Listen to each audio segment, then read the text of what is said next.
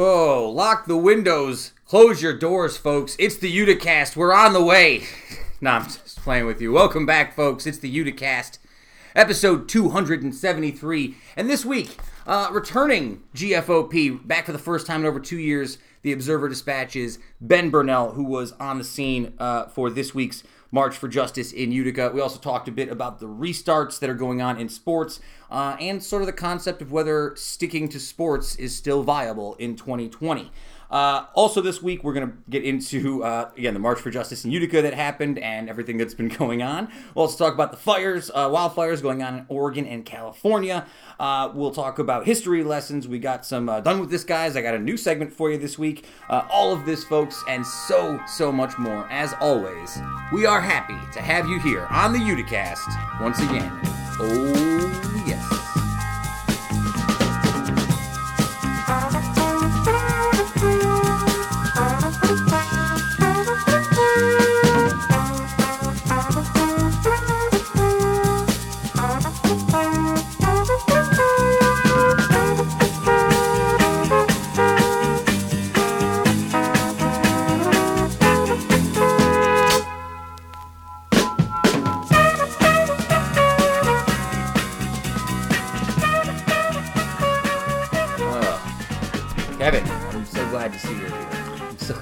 Survived. Me too, man. It was, you know, it's tough. You know, we, we like to joke. We have a good do. time on this show and like all that joke. stuff. But you know, this week just feels it feels tough to laugh and joke. I mean, so many things taken away from us over the weekend. New Hartford Shopping Center gone. Raised Uh, to the, the ground. Odd is gone. Uh, every hotel in North Utica is gone. Uh, Handshake City is a pond. A pond. I mean, just an impact crater. Lake Never seen like it. The sunk whole into the city ocean. Just man, all the doom and destruction really, really came for us. Oh. You know, Cuomo. I can't believe Cuomo drove those buses himself It's insane. from Rochester. They replaced every tomato pie in the city with a garbage plate. Um, Utica is no more. It's it's just with a heavy heart. You know, we come to you because we we knew Garbage plate we got knew me. how real the threat was. Gar- garbage plate got me. Garbage plate Gar- got garbage you. plate got me. That's pretty good. Another tweet I was workshopping while this was going on over the weekend. I was like, I can't believe King Cuomo's driving buses full of people to replace the tomato pie with garbage Oh, plates man. from Rochester. Uh, I know- Speaking of garbage plates, shout out to all y'all on oh the Facebook. man. Oh man. Uh, What, you know, a I was day- so, what a time! What so a tempted. time! Uh, welcome back to the show, folks. Uh, I was so, Is, this, is it too much? no, and, and look, I, I guess that's the question that we're gonna have to answer as we discuss this Mm. a little bit, right? Like, it did feel really easy to like make this a dunk fest. Right? We, we talked about this off the We air. We did talk. About well, you you said to me, you told me before we came on the air, and we were going over some stuff for the show this week. You were like, "Yeah, you know, I had to give some thought to how hard we want to dunk all over people for being idiots with this thing." And I explained to you that I'm out here to try to score 81 points. That's- Um, I've got no qualms with this because, man, oh man, what a what a microcosm of, of so many um, so many issues. so, so I'll leave it up to you then. Uh, I did have some quick stuff we were gonna start with today. That's what we want to hear. Leave it up to me. Okay, I, I did have some quick things I wanted to get into today that didn't have to do with this. Yeah, yeah. Do we want to do those first and get them out of the way, or should we dig right in while we're here? Um, let well let's let's do the things. Okay, you Let's want to do the things? Yeah, yeah. All right, welcome back to the show, folks. Uh, this is the Uticast, episode 273. Joining us this week, um, Ben Birnell, back after a two-year absence. He was last on on July 2nd, 2018. Uh, really nice to talk to him. Uh, ben sort of got called out of his comfort zone this week uh, to cover. He's a sports reporter for the Observer Dispatch. Right, right. Uh, but he was called out to uh, to be at the protest this week, so you may have read his article in the OD today about it. So we talked a bit about the atmosphere that he felt on there, what his impressions were. Uh, we talked a little bit, obviously, about some of the things you and I are going to talk about in a moment about social media. Uh, but we also talked a lot about uh, the sports restarts and what's been going on nationally with COVID and how the leagues have been handling it and what our thoughts are. And it's a really nice interview. I had a really good time talking to Ben. Really did. Uh, it's not as sports heavy as last week's. I promise. It's a lot more. It's a lot more. Um, Which I'm surprised because I know the sports bug is hitting the the Oh my Uticast God, end of the Made In Utica family pretty hard. So, yeah, so we went to the casino yesterday for the first time ever. Uh, by we, Me and Justin. And Not Justin, we. yeah, I am you not and- we. yeah. Uh, I drove to the. although I did get talked into throwing some money on the bet, so It's fun to have a little money on I it. bet I I, put, I placed a twenty dollar bet once every five years. Yesterday I did it. Hey, I thought it was a good deal. It was a For sure. We had five people in on this bet. It was hundred dollars. We lost, by the way. Uh, and we- Twenty a guy. twenty a guy. So it's real, real, five hundred dollars. real lowball bets here, right? This Right, is right. this is barely worth driving up there for. Uh, but had we won, I figured, yeah, because you know what it was. I took my twenty bucks that I made, my Soros bucks that I made over the weekend, um, and so I was like, well, let's just bet them. Yeah. yeah. Uh, so yeah, gambling's been around. We lost, uh, but now it seems like it's might be something that we're gonna have to deal with a little more regularly. There might be some sort of. Hmm. I've heard rumors of potential gambling-based content that I'm kind of 50-50 on. Uh, but we'll it's it's it's always an interesting place when you can look at, at various at uh, various people or persons you might know and be like, oh well, at least they're getting into gambling now. This is good. I'd, rather, I'd rather they go this way. yeah, So yeah, less- you know, the lesser of many evils. Uh, the other one this week, my other uh, odd quick note, I got into a, uh, a deep dive on YouTube. Kev, you were there for it. Uh, into one of my favorite phobias that I think I have but don't really have. Hmm. It's a phobia I'm fascinated with, and it is submechanophobia. This is what people on Twitter. I, saw, I put this on Twitter. We're calling we're calling this segment. We're doing this every week now. This is the same learned to word segment. Sam Leonard was- He's like, wait a minute, uh, that might be me. Submechanophobia is a fear of man-made objects that are Mm-hmm. submerged underwater. So any kind of like if you're seeing the bottom of like an oil rig or like a shipwreck or like the bottom of a large boat or any yeah. kind of thing like that, then Yeah. Okay. It's different than thalassophobia. which is just general, fear of the deep. Fear of deep dark water. Like you don't you don't care for that. Uh, now here's the thing: So okay, yeah. So it's like a, basically a subgrouping of a thalassophobia. subgrouping of basically. Yeah, yeah. Um, and I got caught up watching a couple videos about it. I just find the imagery. I think I, it's not that I'm afraid of any of these things. I don't have a submechanophobia. You don't spend much time in the ocean either. don't spend a lot of time in the ocean. yeah. All I think though is when I see the underwater photo of the giant metal legs of the oil rig going deep into the water, then you can't see them anymore. All I can think to myself is if I were in the water, this would suck. I would hate this a lot. Yeah. I don't know if that's the same thing as having this photo. I wouldn't probably lose my shit. You would probably be uncomfortable if you were there, though. Especially imagine if it was something unexpected, right? That's true. Like say we did, say we took like a, a Made In Utica trip to like somewhere wild where you could go like scuba diving for a day, Mm-hmm. right? And they had like a you know you go out on a scuba diving thing, you go down there and they didn't tell you if there's like an old World War II plane sunk underneath there, and you get under there and you see this plane, you would have to come up and be reassured. I think it's. Come I up like, think- "Ah, excuse me. I think what it is that gets me about the water stuff is Yeah. that you wouldn't see it until it was started to get close, and then it would start to appear in front of you. Yes. And your brain would start to imagine what this could potentially be. Yeah, yeah. Anything emerging Yeah. from the dark, emerging from Yeah. the murk, any of that kind of stuff, that makes sense. Don't care for that. No. Uh, my other side, quick note this week is uh, we're not going to go through this whole list because it would take us too long. But I found the weirdest list I had ever seen in my life this week about movies. It was okay, the best action movie from each year in the 2000s ranked. So essentially, they picked the best action movie of every single year of the 2000s, last 20 years. and then ranked those in order of which of those was the best. Oh, nice. Right? So we'll, I'll fly through. Number 10 was The Transporter 2 from 2005. Hmm. Number 9 was Fast and the Furious from 2001. Uh, you know, Crank High Voltage 2009. Sure, why not? I never saw a lot. Damn, heavy, heavy Statham on this list. Uh, Casino Royale 2006 was number 7. Uh, Mm-hmm. fine. Uh, Shoot 'em Up 2007. Whatever. Bro, I've never seen any movies. Spider-Man, yeah. makes me Spider-Man 2 like- 2004. Oh, I saw that one. I saw that one. Bourne Identity 2002. Never seen a Bourne movie. Kill Bill Volume 1 2003. this is the it. top 3. Uh, number 2 was The Dark Knight 2008. I, I think I caught The Dark Knight. I think I have seen The Dark Knight. Now, this is the part of the list that I want to talk to you about. oh, We've talked about this before, about this movie and how much we like this movie. yes. And what a seminal movie it is for you and I, and we've watched it a million times. for sure. So I was surprised to see this at number two. I had half of all the movies that were on this list. I was like, well, Dark Knight's going to be number one, mm. right? But it was not number one. Well, So I was kind of surprised at the movie that was number one, and I wanted to bring it up to you if you had seen it or if you knew anything about it. can you give me the year? 2000. 2000. I'll tell you what, it's a foreign movie. Oh, um, is it Crouching Tiger Dragon? It is not. It is 2000's Battle Royale. The hell is that? Battle Royale is a Japanese film that was sort of the precursor to the Hunger Games style movies. It was the it was about a group Oh, okay. of like high school kids who are forced by a totalitarian government to fight to their death until one person survived. Hmm. And the movie, I've never seen it before. I've heard people talk about it, But with the, the sudden rise in popularity, and again, not not to make this video game corner, but with the battle royale video games like your Fortnites, and a lot of people are connecting that to like early movies like this in the Hunger Games. Makes sense. And I was curious if you ever seen this movie, I Battle Royale. I haven't. I don't think I've heard of it to be honest with you. Well, good for you. It's on Amazon Prime, so I might watch it later if you're Oh, well, interested. there you go. So there you go. That's my quick note for action movies today. If anyone's seen Battle Royale, let me know. All right. I guess we need to get into the the real heavy news for the week, right? The stuff we talked about. And Mm-hmm. how do you want to start talking? Should I go all the way back to how everything started here? Did we talk about Officer Felito last week? Um, uh, Or would we have missed it when we talked about it? maybe I think we would have missed it. I would say, I mean, uh, so we have a lot of listeners who are in the local and regional area, at least who have social media connections. People still have that.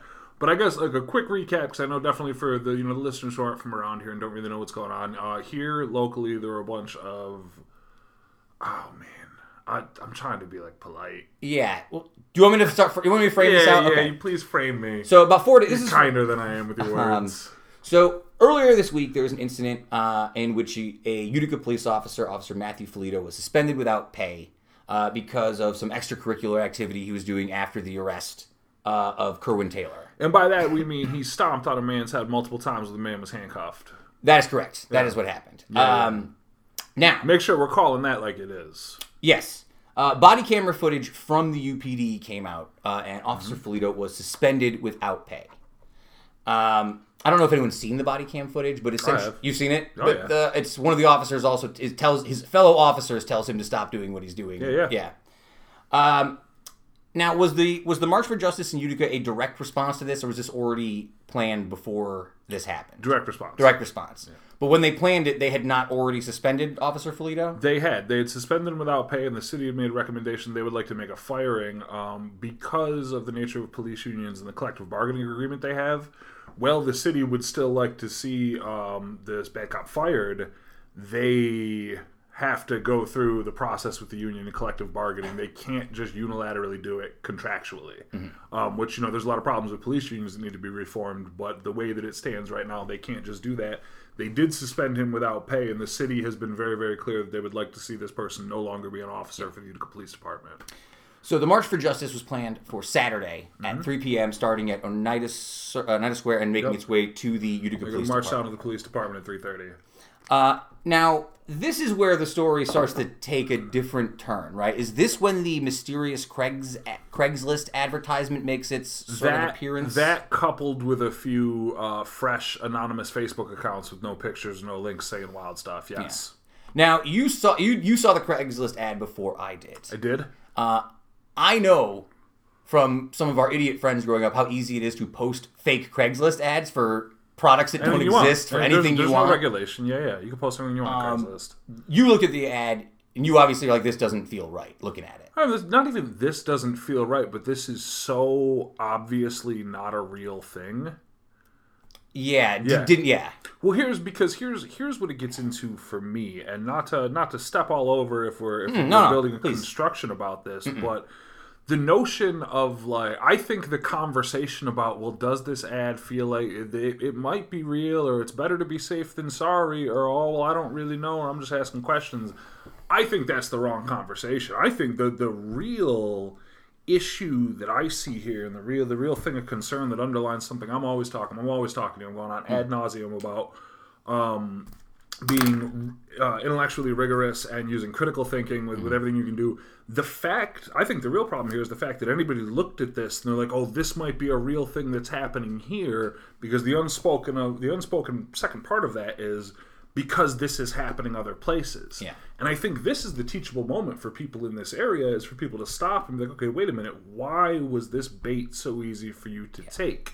What do you maybe if you took this bait and maybe if you kind of showed your ass on this, maybe this is a spot for you to stop and look at other things you're hearing and wonder if this is the only bait that you took. Mm-hmm. Because if you took this one so easily and so quickly that I, I mean, I saw so many people irresponsibly sharing stuff. And believe me, it's not lost on me that the majority of the people I saw being wildly irresponsible on Facebook were people that live in Sylvan Beach and Camden and Rome. Specific shout out to Sylvan Beach. You know who you are if you're listening. Sylvan Beach and Camden and Rome and Whitesboro and New Hartford and Hull all this stuff. It's all these Hmm. people like, I'm ready to defend it if they ever come to Taberg, bro. I fucking promise you, nobody's coming to Taberg. Um, you know what I mean? Like that's never gonna happen. But that's the real concern is that people saw this and like, the, even to I, to entertain the notion in your head that this is like a real thing and that, that I, people really, really, really, I hope they take this time to sit back and they think about lessons they might have learned about critical thinking, properly vetting your sources of information, and not believing everything you read on the internet because it's irresponsible. You can just be like, oh, well, I'm just spreading this. Oh, just in case. I don't think it's going to happen. We're just being careful. No, no, no. That's dangerous and you're spreading misinformation. And you should be called out and lampooned for that. And it can be good natured because I have good friends who did this. I'm not going to let it skate. I'm not going to be a dick. I'll break the balls about it. That's what you do when you're friends with somebody. But, like, you're not letting this wild stuff skate. What I was stunned about, not stunned, actually, I don't know why I say stunned because I'm not stunned at all by it, was how many people I saw, whether on Facebook or Twitter or whatever, Facebook. Facebook primarily, Yeah. uh, who would who were posting stuff early in the morning, and then as news comes out, like you know, KTV, the news organizations release statements, The UPD. Yeah, released UPD released was like, statements. Nah. Uh, and I never saw anybody on there ever really be like, "Oh, I guess I was wrong." It was still this sort of mental gymnastics, acrobatic juggling to Mm-hmm. justify. Well, I still feel okay about doing this, I right? got a mutual, a mutual uh, former, I guess, good acquaintance, and now barely an acquaintance. You might remember the name. I'm not going to say it. We'll talk about it after the air. But Of there's course. a, there's a really specific. There's some really specific examples of people doing that and doing the walk back and doing the this or the that. so it's tough. I get it. I can imagine being there if you're if you are that and that way, but man, yeah, people. It's crazy too because I saw so many people posting, being like, you know, this is confirmed. I've talked to this or that. These hotels are full, and like these hotels aren't full. You know, and people are saying stuff. They're like, I saw people sharing like, no, there's rioting going on at the Odd right now. This is real. Or people being like, they boarded up the shopping center. They're definitely coming. I saw things boarded up. That's proof. That's not proof. That's proof that people are scared. People bit the bait. You know what I mean? That's all that's proof of. there is someone I will shout out on, on social media though, Hmm. and that's uh, GFOP Rick Short.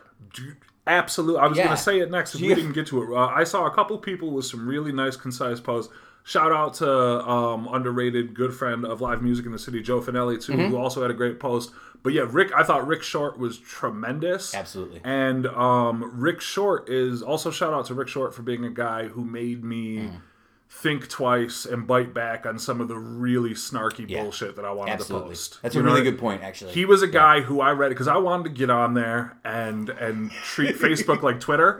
Um, I think I was even somewhat restrained on Twitter, to be fair. Uh, but like I wanted to get on there and treat it like that. And I read Rick's post. I'm like, you know what? This is the way. These for these people who bit this in order to bite this bait, in order to to believe this and and propagate this, shows me that that you must be so scared if you're one of these people. And I understand it because the news every night is packaging this mm-hmm. fear to you, and they're telling you that cities that you've never been to are burning, cities where you don't know anybody who lives there are burning. And they're telling you all this different wild stuff, and they're, they're really highlighting this violence. And the fact that these people are so fearful as if this was a reality, mm-hmm. this, this you know, Orwellian 1984 bullshit, is that's the real problem. And you're mm-hmm. not going to help any of those friends, family, and acquaintances who are living in so much fear by being a condescending dickhead to them. And so I thank Rick Short for reminding me of that with his post and doing great work on Facebook. And, you know, I also want to shout out quickly uh, Utica Common Councilman Delvin Moody, GFOP, another GFOP, who was really, Mm-hmm. sure. Mm-hmm. really good on social media with like shooting down a lot of stuff because I know a lot of people were reaching out to him. Yeah, yeah. And the Utica abolitionists who uh, followed us on Twitter, who if you want to come on and chat us up, I'd love to have someone come chat Mm-hmm. us up. So anytime. yeah, yeah. Uh, and I thought their responses were really good as well. Um, I, I talked about this a little bit with with Ben during our interview, so I won't I won't step on too much. I am. I think the thing that we really, I really hope we take away is how easy this was to do for people. Mm-hmm. Like I, that's the part of this that mm-hmm. just really sticks in my brain. Well, that should be the very concerning part. Yeah, because it go it goes to show that that very, very, very, very likely there's more wild shit to come that more people will continue to take the bait on. Did you find it Not just specifically for the local area, but like at large. Did you find it interesting that Utica Police Department had a had a healthy response to this, whereas like New Hartford Police Department has said nothing? New, Har- New Hartford Police Department specifically went out of their way to say that they would not that they would not debunk this or they would not de-verify this. Mm-hmm. I mean, no, I, I well, I mean, what was the question? Am I does this? I'm just- does it surprise you at all? or- Like, no, I- no, this doesn't. yeah. I mean, New Hartford, yo, it is what it is. I mean, we don't have to say that too Mm-hmm. loudly, but everybody everybody knows the difference between Utica and New Hartford. Um, I will say for for as many different problems as you know, as for different things that people get towards with police reform in this country, and different things that the UPD has done. You know, UPD is no angel; they got plenty of things going on. Oh, for like sure. that. But comparatively to a lot of other police departments, I am happy to see the UPD was. being proactive. Now, cynically, you can say they were proactive because they wanted to get out in front of it for PR reasons. There's definitely a Sure. healthy chunk of that for sure. But I, I would commend them for getting out in front of it and trying to be a leadership role. You know, I think there's a lot of things that happen in Utica, not just with this issue, but there's a lot of things that happen in Utica where Utica can be an example of leadership for other communities regionally and around. And I hope the police continue to be that way. You know, the way to the way to assuage this violence that, that may be happening or anything that might be happening at protests or this real friction is to have these folks come together and have the police march in solidarity. And it's really encouraging. Those cops on the tape are like, hey, man, no, Yeah. we're not going to do this. And Really I've. I've talked to a couple friends I have who are Utica police officers just to kind of take their temperature about what Mm-hmm. it's like in the department right now and what's going on. And the overwhelming thing I've heard from most people, uh, especially amongst the, the younger cops, people a little closer to our age, is that the and these are people that are personal friends of mine, so they have no reason to glad hand me. You know what I mean? Like people that'll that'll shoot it to me pretty straight. Um, that a lot of the pervasive feeling with these guys right now is is hey, listen, man, you're my partner and I've got your back 100%. But if you're doing some ill shit, I can't be a party to this because I just can't. And I'm to have to say something. And that's really encouraging because that's the, the way forward for police departments across the country. So, you know, Yeah. always, always, always proud. Well, I, Always proud, no matter what kind of wild stuff happens around here. You know, I'm proud, and I, I believe that the the amount of good people outweighs the amount of bad people. Always. and I'll end on this. Uh, the obviously real, definitely not doctored Craigslist advertisement does say that they were looking for protesters through the 16th, which is technically tomorrow. So are we gonna have? Oh! So are we gonna have to? Go, folks, the tape machines are rolling. We gotta go. so are we gonna have to come back here and say that we were wrong when the protesters come in tonight and ravage our street? when they come our. I, you know what? I, I shout out uh, any of you folks who got any of our listeners who got busted from Rochester and who are here to do damage. Uh, please come do it on Leslie Ave. Don't- I don't want do you that. to tear this street up top to bottom because then they would have to come pave it. they would have to They come. would have to come pave it. So we're a little side street. We don't get a lot of traffic, so we're not towards the top Mm. of the list of, of the the mayor's paving plans. Um, so yeah, come come tear it down. Tear it down. Oh man. Actually, no. Double check the renter's insurance Yeah, before. we, it's a good point. Don't do that. Uh, all right, so let's uh, let's get into the doomsday report because I have two doomsday reports this week, and we can decide which of these is more disconcerting. Uh, the first one, I mean, this one's really been horrifying. Have you been paying any attention to what's been going on in California and. Oregon with these wildfires? You know, this comes up once in a while where we, we we've talked about this in the past, some of the apocalyptic footage we've seen in the past, but this is something far beyond what I feel like we've seen in the past. This is In America, yeah, I mean, this is this is what Australia looked like last year. Yeah. Um, and I, I've read a lot about the air quality stuff is really horrifying Yeah. too. Like that's Yeah, yeah. really. I mean, here, Oh, go ahead. Do you do you have a? uh, I've got I've got two things. Um, I think isn't it funny how we had been hearing a bunch of stuff about how Portland was burning for the last like six to eight weeks. Now that Portland is actually literally burning, the federal government has nothing to say about it. Hmm, How curious! uh, but also to the the absolute brain dead, lingering garbage trash take. Wow, it catches on fire every year. They have wildfires out there every year. You're so stupid. If you say that, you're just please just don't reproduce at the very least. I don't know if this is true. So I feel. Have you heard the story that this started from a gender reveal part? A couple of these fires started Two of from a. Ge- There, there were two separate gender reveal parties. Yeah, where they did like a little firework Boy. thing. Boy. As if listen, as if gender reveal parties weren't weren't the worst thing anyway. like the worst, most like strange narcissistic thing there is anyway. Um, we have a little bit of Trump stuff to cover Imagine today. growing up to be that baby. oh my god. Like back in the day when you could live on the West Coast. Yeah. We were having a gender reveal party Before the for you. before the great before the great earthquake and fires dropped California into the sea. Tell you what, you better hope we have universal health care for that kid's therapy. about it. Uh, um, so uh, they're both uh, both Joe Biden and uh, Donald Trump had separate responses to this uh, this week. Uh, in a speech in Wilmington, Delaware on Monday, Biden emphasized the wildfires' connection to human-made climate change and pitched his plan to invest in green infrastructure. Uh, Trump, who has denied climate change exists and downplayed its impact, will be attending and delivering remarks more about recognizing the California National Guard. So he's going that way with his response. Um, I think you'll. This will directly tie into what happens though. Like if Biden wins, you could hopefully see more of an effort to recommit to like climate stuff. yeah, I would hope so. Yeah, buddy. Uh, but with Trump already, he's already made it show that he's just gonna do like fossil fuel stuff and whatever. So Yeah.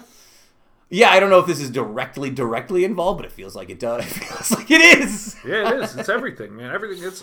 I'm. I try to not be somebody prone to hyperbole. You've been my friend for a long time. Yes, you I say have. that's fair. I try not to Yes, be prone to that's true. hyperbolic statements. Everything is on the line in November. Every single Mm-hmm. thing that we hold dear as Americans and our our identity as a country we've held for 200 and some odd years is on the line in November. And I say that with as little hyperbole as possible. And I, I wish I had a different conclusion to give you, but is what it is. Uh, the other doomsday report I had this week, which I don't really know what we're going to say about, uh, this is from NBC News. Russia, China, and Iran have all launched cyber attacks on both presidential campaigns, Microsoft told us earlier this week. So, yeah, nice cyber attack action going on as well as the Firestorm. So, Firestorm and cyber attacks at the same time. Nice little doomsday report. Certainly more concerned about the real fire. I am more concerned about the real fire. Uh, I don't, again, I didn't want to do too much Trump stuff this week. That's great. Uh, but I felt we did need to briefly discuss the Bob Woodward uh, interview that happened earlier this week. Um, in an interview earlier this week, uh, which apparently has been come out on tape now, uh, President Trump admitted. in, a, in an interview in February. In February. March, yeah, Bob Woodward sat with Donald Trump to write his most recent book about him, where he got 18 hours of interviews with Trump and various people of his administration to write his new book that just came out, which I believe is Fear. It's either Rage. Fear or Rage. It's called Rage. Fear Yeah. was the other Bob Woodward book he put out. If you don't know who Bob Woodward is, I, it's about as unpeach, unimpeachable as it gets. Yeah. Uh, check the resume. You know, that's all I can tell you if you don't know who Bob Woodward is. Uh, so during this, uh, the audio recordings have Trump saying that he always uh, wanted to play down the response to the COVID pandemic. He still likes playing it down because he does not want to create a panic. Now, none of this is surprising to me. This all seems right along the board for something Trump would say and Trump would do. I've asked you this question. Even Trump knows who Bob Woodward is. Did he think he was going to go in here with the journalist from Watergate and outfox Bob Woodward, like in Yes. an interview, like outbox him Yes. verbally? Yes. Oh man! How much? I mean, how much? How much interaction have oh, you had with people that suffer from narcissistic personality disorder in your life? That's textbook. The people, a, a guy like him thinks that he can. th- This self-inflated sense, and this is a guy who's always surrounded by yes men. Hmm. So the only people he's ever around are people who tell him you're the greatest, and they reinforce this belief that he's the smartest, most charming. Yes, narcissistically, this guy thinks he can sit down. Charm Bob Woodward out of it. I mean, it's it's narcissistic delusion, but that's pretty textbook as far as you know, narcissistic personalities like that go if let to play out to old age like this. Uh, in typical fashion, the White House also butchered its handling of this statement. Uh, Press Secretary Kaylee McKinney, I always screw her name up. Mm. The, that one everyone knows. She came out and said that this is not the case and that Trump did not do this. To which Trump firmly came back out and said, "No, no, I, I said this. Um, perhaps I did say it." So again, their messaging, even from the inside, is is Mm-hmm. botchy and falling all over itself. So.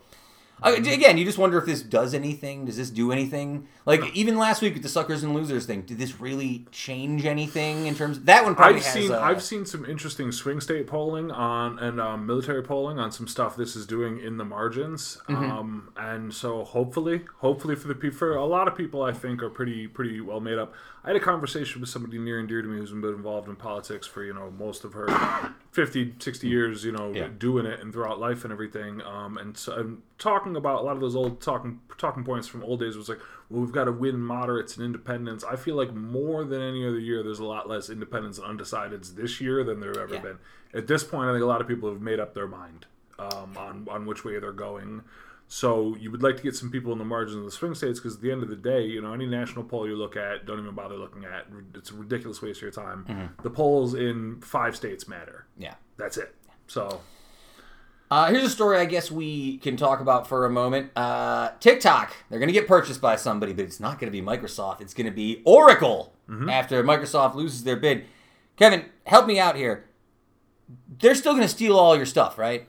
Like they're still going to have all your info, even though, I mean, just like yeah, Yeah. just like everybody else does. But uh, interesting, specifically that um, Oracle was so so friendly towards the Trump administration, and then when you know given this bid to buy it and everything like that, just more of this weird cronyism. But yeah, yeah, of course, everybody's they're still going to steal everything. They're gonna steal all your information. They're still going to steal everything, and they're but that's yeah, I don't know. Yeah, I, don't- I don't get all the way into TikTok because I feel like a lot of the like a lot of the TikTok conversation has been like weirdly astroturfed recently, like and then Hmm. been made about different things than were any original security concerns there were in the first place. So Hmm. I don't know. Uh, so a lot of times I do. Uh, I'm done with this guy, and I do have two of them this week. Uh, but I also have a person who I think y'all should learn more about this. Well, I got some guys to be done with too. uh, and my winner this week is Naomi Osaka. You familiar with Naomi Osaka? Uh, yes, tennis, correct? Yes, that is correct. Naomi Osaka is a 22 year old tennis player who earlier this week, in front of a virtually empty Arthur Ashe Stadium, won the U.S. Open. Uh, during her time uh, since she's returned to the uh, to the tennis tour, she has been wearing face masks bearing the name of uh, Trayvon Martin, Ahmaud Arbery, other Black Americans who died at the hands of police officers. I was really happy to see. Love to see it rattle those wasp cages. Get it, wasp nest. You know what I mean? Uh, yeah, I love it. it's pretty, pretty good. Uh, she went down one uh, one six in her first round before storming back to win her second two round six three to win the U.S. Open in her final round. Uh, really awesome stuff. She is essentially the next big American uh, tennis star, and I'm I'm really excited that this is like she's, she's popping through in the media this way, and that it probably does rattle some some cages out there. It's good to know. So yeah, go look go look uh, uh, go look up Naomi Osaka if you don't already know about her. Really really good story this week. All right, I have two people, however, this week who I'm done with, and these are also sports related because we're getting into this week's interview with. Ooh, interesting. uh, Mine with- is mine's also sports related. very nice. You want to do yours first? You yours first. Uh, well, mine is to be fair, mine is a little less of I'm done with this guy than it is we're done with these guys, and by we I do mean the Los Angeles Lakers, and by Oh. these guys I do mean the Houston Rockets. Um, Oh. we're done with these guys. I told you, Rockets in five. Not before oh Lakers can't do anything but the guards, all the shooting, all the shooting. The people said increasingly nervous to themselves, but um, the Lakers remain supreme and winning five games and make an embarrassment. Uh, next up, L.A. Flippers. Let's go. Uh, so my I'm done with this guy for the week is television personality and walking conundrum of stupidity. Skip Bayless. Oh, Oh. the skipper. Yeah, Skip Bayless earlier this week on ESPN criticized Dallas Q- uh, Cowboys quarterback Dak, uh, Dak Prescott for speaking out about the anxiety and depression he experienced during the wildly traumatic last few months following his brother Jace's suicide. Uh, he claimed essentially that this showed his inability to be a professional quarterback at the highest level if he can't control his emotions. Uh, he is yet to really step back from this remark. Now, he is a shock jock, but this feels particularly low and shitty. So, Skip Bayless, if I wasn't already done with you, I'm done with this guy. The worst. The worst. And I do have one more uh, that I want to talk about. Uh, this is just a bit. I'm done with this group of people. When the NFL returned- Houston Rockets.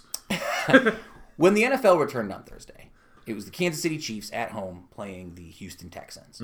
And in a show of support, the Houston Texans and the Kansas City Chiefs stood up for the national anthem and interlocked arms. Both teams joined together interlockedly during the national anthem, standing proud for the national anthem together as a team to make a statement. And the 16,500 Kansas City Chiefs fans in the stadium roundly booed them, harshly booed them, uh, and I and I'm actually glad to see it because it va- it validates because it validates Drag every single one of these people into the light. because it validates every bullshit claim Mm-hmm. that this argument about Colin Kaepernick and kneeling for the flag was all bullshit. It was never about the flag. It was never about the military. And most people who engage in critical thinking already knew that. yeah, People- We Yeah. already knew that. But this was- Yeah, yeah. But this was just a real nice reminder Mm-hmm. uh, of what's really going on here. I think it's hilarious that you 16,000 Kansas City Chiefs fans paid money to come watch the team you support, boo them, and then spend the next 20 minutes cheering them once they started throwing the football around. Mm-hmm. Shame. Shame and disgust on the scumbag Kansas I'll take City it one Chiefs further. fan. I'm done with these guys. Uh, the NFL. NFL. Done. Yeah. Oh boy, oh boy. Season's over. Cancel. it. Whoever won yesterday is the champion. No more. The Bills, champions. No more Bills. Champions. Uh, all right, uh, so that's it. I didn't. Uh, we do have a little bit more sports, but again, if you haven't already seen his article in the Observer Dispatch, dozens protest during the March for Justice in Utica by Oh my Ben God, Birnell. dozens. Dozens. Uh, yeah, Ben Birnell joins us here from the Observer Dispatch. Had a really nice conversation with him about. Um, what the actual feeling on the ground was during the protest. We also talked about the return of sports, talked about the effect that social media has uh, on journalism and on sports journalism and how sports journalism has changed into becoming more political in this quote unquote stick to sports environment. So, a lot of really good conversation with Ben Birnell, and we'll get to it right now.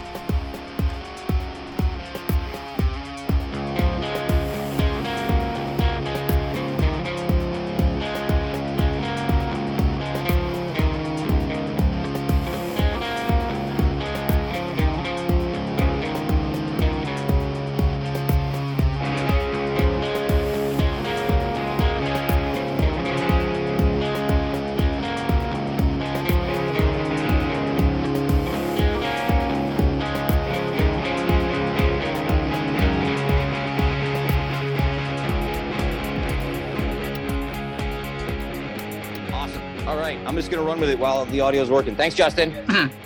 oh, I'm Ben. Sorry, sorry, this sorry this didn't uh, work out right away. I don't know what was uh, wrong. I don't. Dude, I got to tell you, I, have I feel bad for the listeners of the pod. We're recording right now, so I'm just going to go ahead and start. By the way. Uh, yep. Um, we're here with Ben Birnell of the Observer Dispatch. Ben, it's good to hear from you. It has been, you know, it's been two years since you've been on the show.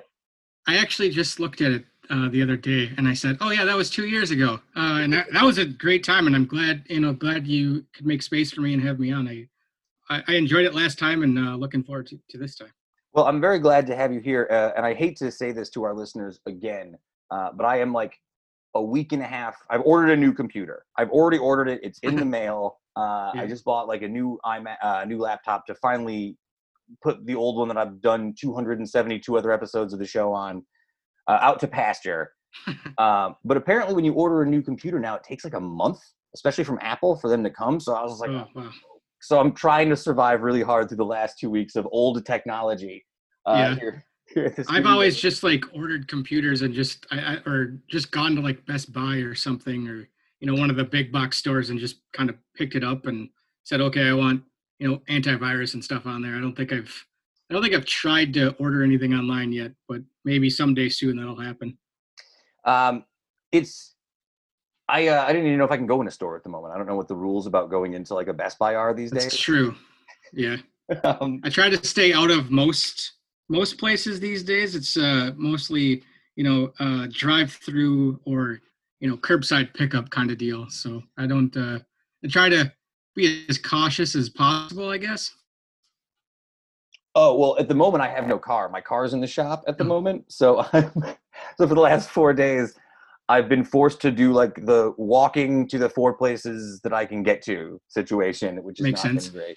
Yeah. Um, I won't get too much on. I've already complained about the car a lot on the first half of the podcast, so I won't. Uh, I won't go too far into that. Uh, I do have a lot uh, of stuff I want to talk about uh, with you today, Ben. Uh, sure. I really, I saw a great tweet that you put out a couple days ago uh, in the wake of the coverage that you'd been doing uh, for the protest uh, for the March for Justice that happened. And it was, thanks for all my new followers. I hope you like sports tweets.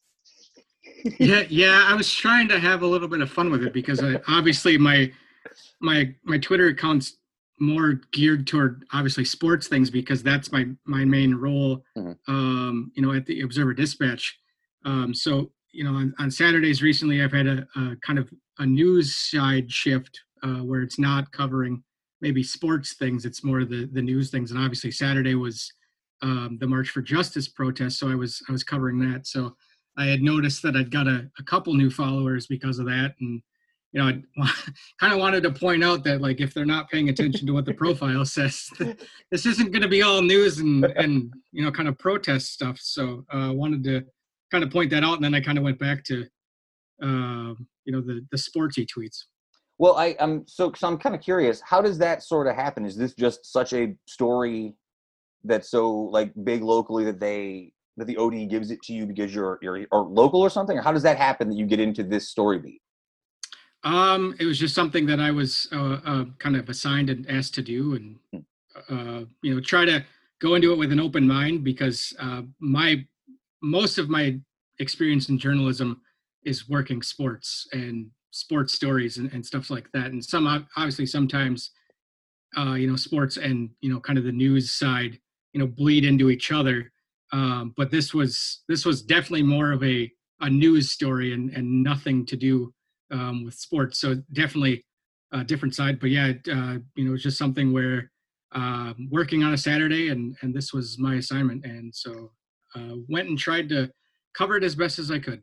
And uh, and it's probably tough, you know. And we, we're not going to spend all the time talking about this. Certainly, I just felt like we needed to talk a little bit about it before because I do have a lot of sports stuff I want to get into you with today.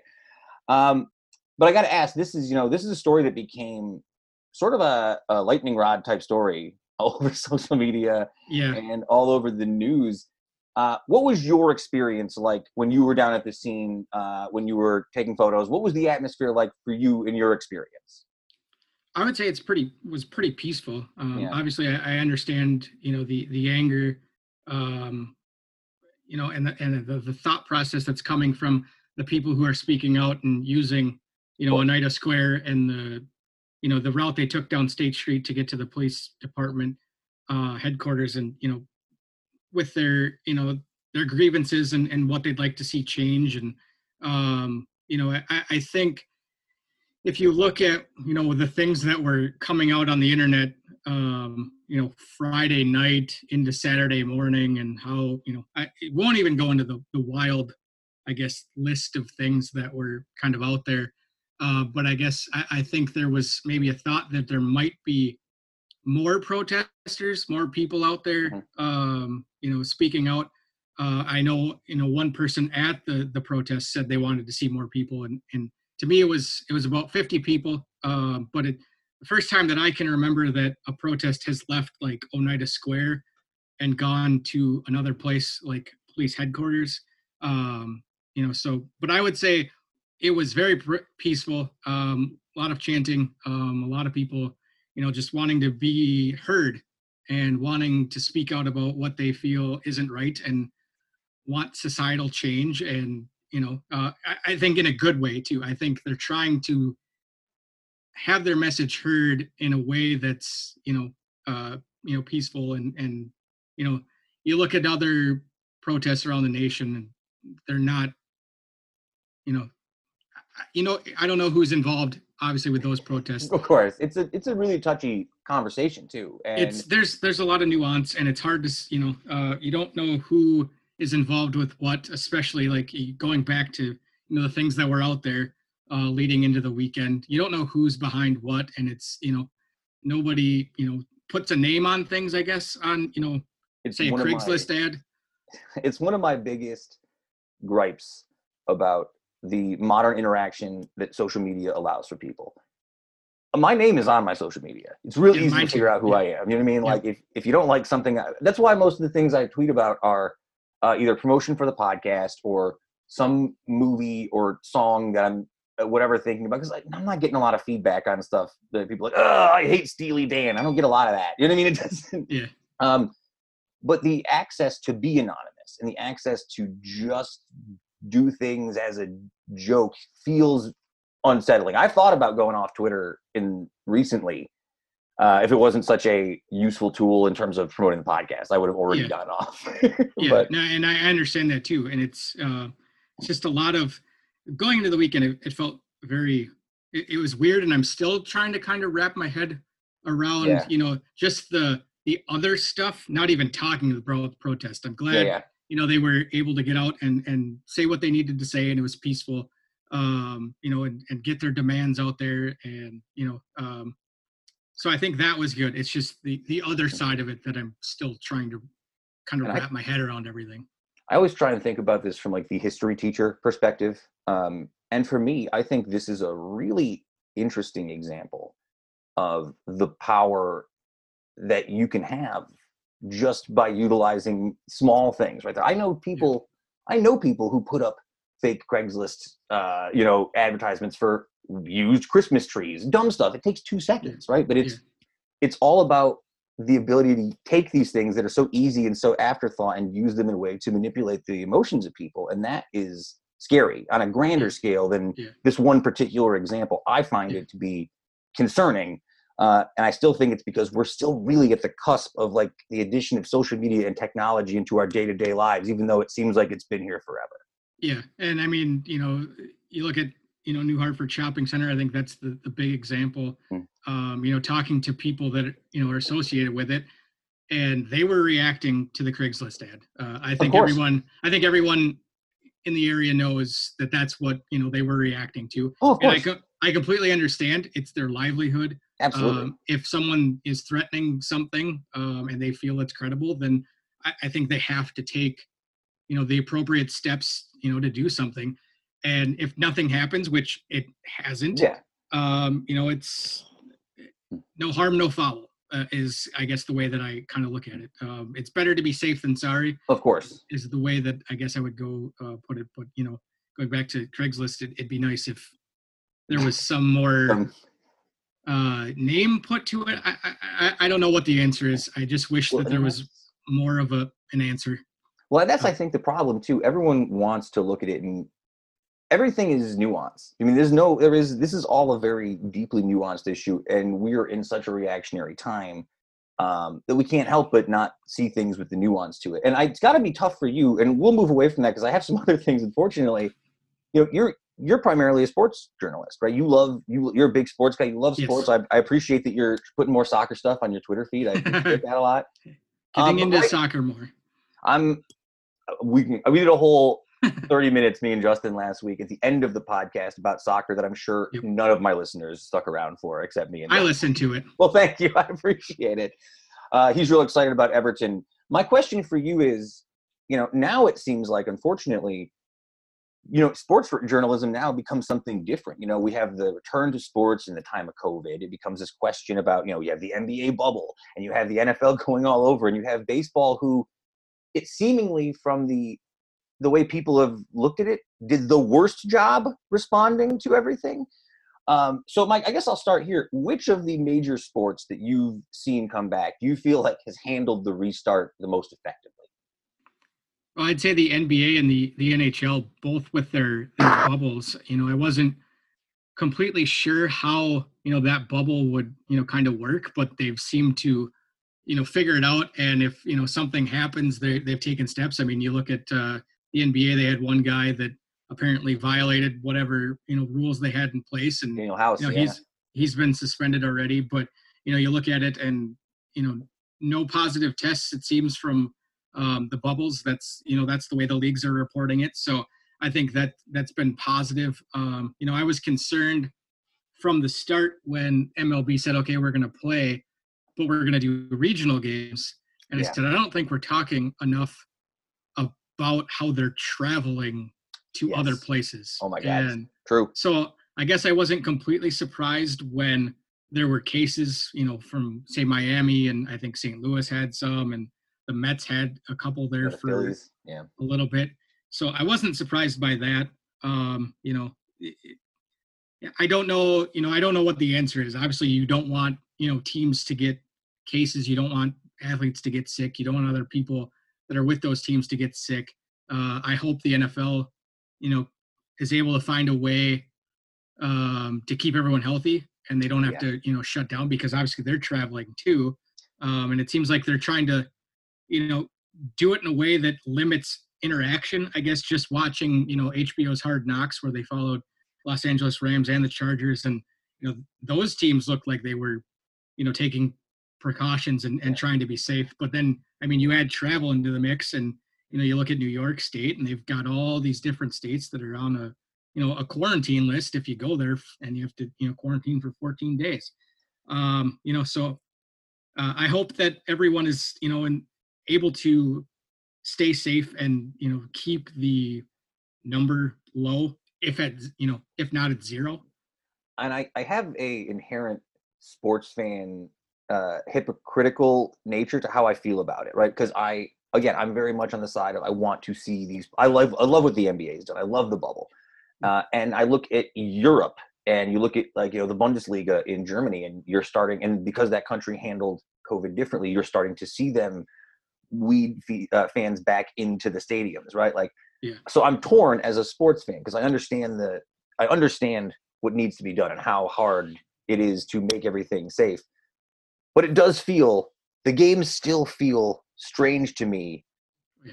in the empty. It's just feel as a sports fan, simply if it's selfishly, if you want to call it, it Yeah. does feel strange to watch these games with no audience. How do you feel you responded with the fake crowd noise or the the no audiences? Uh, the NFL yesterday was weird. It Um, was very strange. uh, you could tell with the early game, I think it was on Fox, that there was some crowd noise. And at first, with the Bills Jets game on CBS, it didn't seem as noticeable to me. And then in second half, it seemed to pick up. And it's just it, it seems like there needs to be some work done in terms of that that you know fake crowd noise. I think the announcers and um, you know the the production did a good job of trying to you know present it as normally as possible. Yeah. uh, you know you're, you're not going to have your your crowd shots like you you know do with normal games. And um, so i think from you know the production standpoint it was fine. It's just figuring out that crowd noise uh, because you can't do similar things to what like the nhl has done in their bubble or nba has done in their bubble with the you know the giant screens and setting up things differently. Um, you know I, I think we we didn't even mention the mls and and the you know the national women's soccer league they both had bubbles and they didn't have any you know positive tests from the sound of it either so right. i think they did a great job um you know it, it's it's just very strange not having fans there and then to have the you know the weird kind of crowd noise um Oh. you know it it, it would have been fun kind of if there would have been more mics um I would have loved. No on one wants. side The advertisers would never allow it. yeah you know i was i was making the joke that i'm here for all the heckin' swears Yeah. uh you know but i i completely understand why that's not you know gonna happen but it would have it would have been funny i guess you know to get that you know one that slips by and you know it's it's probably goes by your your beat because it's not technically a sport uh you know professional wrestling never stopped when Yeah. all the other sports that went to stop for covid wrestling for whatever reason because it's not technically a sport it's a television show continued on and as a guy who grew up you know, i've been watching wrestling since i was eight years old Yep. so you know i to see wrestling for the first two months in an empty arena with nobody there it felt so strange. And now they've gone to that same digital sort of setup that you see with the the NBA. And while it's not perfect, it does feel like I could never go back to the empty thing because the entire sport is built around, you know, making this crowd react to something. And if it's not there, you're missing almost 50%. I like what the UFC's done a little bit. UFC's done a really interesting thing with their sort of more intimate presentation because it's real combat. It's not Yeah. guys, you know, doing leg drops on each other and such. yeah well and that's the thing i used to like like you i, I watched wrestling as a kid and i kind of got away from it uh, in the last i don't know decade or so but i got back into it during this whole what i call the surreal times um, and I watched I watched both nights of WrestleMania, and I don't remember the last time I watched WrestleMania. Um, so I know what you're saying exactly. It was very weird, you know, watching that and then watching subsequent, you know, you know WWE Raw and you know NXT and stuff like that, and not have you know the fans that you know they're normally Yeah. playing off of. And it's I- just read a story that was about uh, Orange Cassidy from oh yeah. AEW and how his whole thing is basically playing off the crowd. And I've watched, you know, past clips and, you know, the crowd eats it up. And then you look at a guy like, you know, Adam Cole, whose whole, you know, kind of entrance is playing to the crowd. And it's a little bit different, you know, kind of watching him come in. And when the, you know, the music hits at the, the point that he says, you know, points at himself and, you know, says boom and everything, Hmm. it's, it's a different kind of presentation uh, you know, seeing that compared to when there's actually like thousands of people Yeah. there, um, you know, and, and it, even going back to you know the you know quote unquote normal you know pro sports too, it's very weird, uh, you know, not seeing those I guess crowd reactions and hearing the normal like excitement or dismay of of something happening. The worst one I think for me was MLB's attempt to put the digital fans Yes. in the stadiums. What a swing and a miss, pun intended. I I hated every second of that. It felt like I was in Brave New World. I couldn't understand it. I did, did not like it at all. Yeah, I felt Uh, like I was watching like a video game almost. um, I I remember watching a, a you know the Cubs and I think it was the Cardinals just after the season started. It might have been the first weekend, and watching it and trying to figure out what they were doing. um, because it was like sometimes it would be there and then sometimes it wouldn't be. Uh, and it was like, I don't need to see two guys that aren't real doing the same thing, you know, just leaning on their, you know, their arms or whatever. And uh, it, it to me, it didn't feel like it added anything. Uh, ben, I have two more relatively serious uh, sports questions for you, and then some lightning round questions. Uh, before we get to that, if, uh, if folks want to follow you, they, where can folks get in touch with you if they want to reach out or follow you on any social media? Uh, my Twitter for uh, the OD is OD underscore uh, Birnell, B I R N E L L. Uh, I like to say follow me just because the D and the underscore and the B make it look like a happy face. It does. So I, I joke that way. So, um, but yeah, you can follow me there.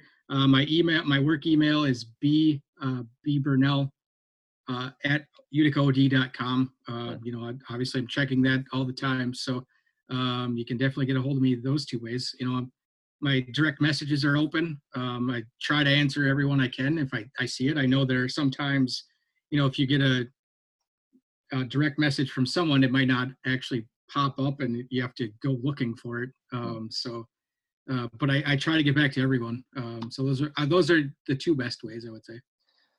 Awesome. Thank you very much, Ben. I have two, as I mentioned, somewhat serious questions for you. Uh, between everything that we've seen over the last two months with the NBA restarts in terms of you know social justice movements that they're you know pushing their you know you know they're pushing out all of this content to you know make their voices heard. I love it. It's been really great. Uh, and then you see what's going on with the NFL, and then you see you know some of the reaction from some of the crowds like Kansas City. But again, they've involved this in the game. Would you say that the idea of this stick to sports narrative is sort of dead, or you still feel like there's a, a a hanging on of people who want people to just sort of live in this stick to sports world. I'm, I'm sure if you get it as a journalist as well too. I, I definitely think there is uh, a segment of people that would like it to be just stick to sports, but I don't. I think we're I think we're past that. I don't yeah. think sports has. I, I don't think it's ever been just stick to sports. It's always been. I mean, you look at Muhammad Ali um, you know, you look at past, yeah. yeah. you look at past Olympics and, and stuff like that. It's never just been sports. I mean, you've always had athletes who have spoken out uh, about you know things that they care about, and I think now with social media and video and you know people can just use their cell phones. I mean, you look at athletes yeah. that do that too. Um, you know, in terms of posting things, and and so I I think we're past just stick to sports. And, you know, I applaud the athletes who feel they can use their platform, you know, to get their message out. Um, you know, I, I think it's, certainly a good thing. I, I, obviously, you know, there are societal issues and, and yeah. things that can be changed. And I always go back to we can, we can be better. Um, and, and so I, I think people are trying to make things better. Um, you know, and there's going to be you know a, a certain population that doesn't like that but i mean i guess that's how change works right like yeah. i mean you look at you know history away from sports i mean the boston tea party i mean yeah. for example like that want to change that's you know nothing you know, that's that's kind of how it works there is this uh, idea again i always go back to history teacher mentality with a lot of this stuff that like you know something happened and then it was better, right? The civil movement, civil rights movement happened in the 1960s, and then that was it. Racism was over.